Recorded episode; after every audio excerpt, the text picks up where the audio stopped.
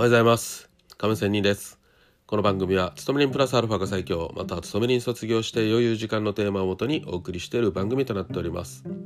さあ、えー、今日も連続 FX の話をしたいと思いますが昨日の続き、まあ、昨日はまずやってみろという話をしたと思います。まあ損切りをやってみろという話なんですけども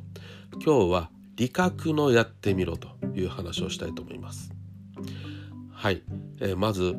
まあ、内容的にはほぼ一緒です、ね、結論から言えばまず利確をやってみろ。ということですね。で人間利益が乗っていた時、ね、含み益がなっている時。ん。これもっと伸ばしたい。超調子がいいなと。例えばですよ。50ピプス利益が乗っていた時にね、うん、あこれ多分伸びそうだなっていうふうに思っちゃうじゃないですか。であ100ピップスまで目指したいと思ったりしますね。うん、で私の場合はなんですけど50ピップス利益が乗って100ピップスいけそうだと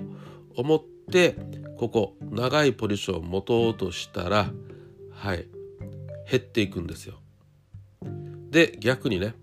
自分が理覚したらどんどん伸びていくんですよ。これよくあるあるですよね。うんでね今日言いたいことは例えば今の市場がボラが高くてどこに行くかわからない激しいともう結構動くしトレンドも発生してでトレンド発生したかなと思ったら逆に行ったりっていう感じでそんな感じの時って普通にどういうポジション持ったらいいですか？はい、ボラが高い上とか下とか結構上上下激しい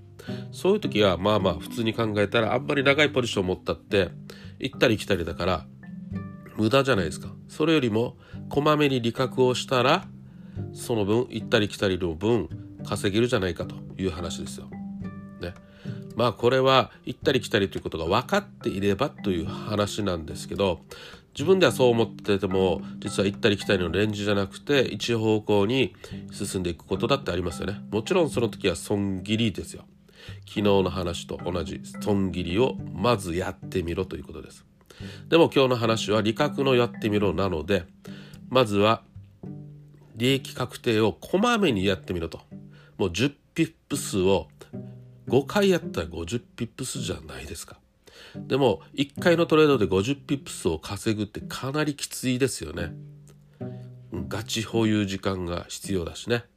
でその50ピップスの中で利益確定したとしても結構上下激しく動きながら50ピップスということもあるでしょうしまあそれはその時の相場の地合いによると思いますがまあそんな感じでまずね利益確定こまめにしてみろと。相場の地合いに合わせてもしくは地合いが分かっていたとしてもこまめにコツコツとと。以前話をしたようにポジションを持つということはねあの激しい人が通る道に道にね現金自分の資金を置くっていうことで恐ろしいんですよ。いつ盗まれるかわからない。路上にさらされてることになるのでしっかり守るために自分の懐にとりあえず入れないといけない金庫に入れないといけないということで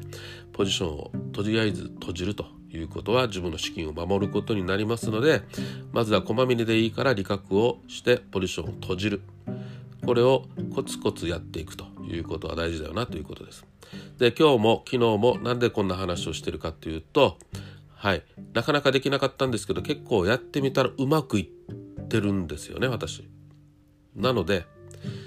あの本当にスキャルピングの人は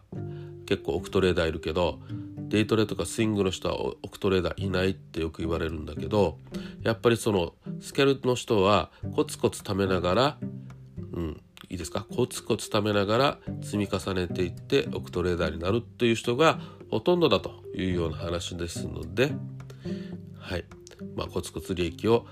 重ねていく行動をやっていこうということでまずは利益確定の行動をしてみろというような話でした以上今日の話は終わり今日も良い一日を See you! ぜひ振り返ってみてください。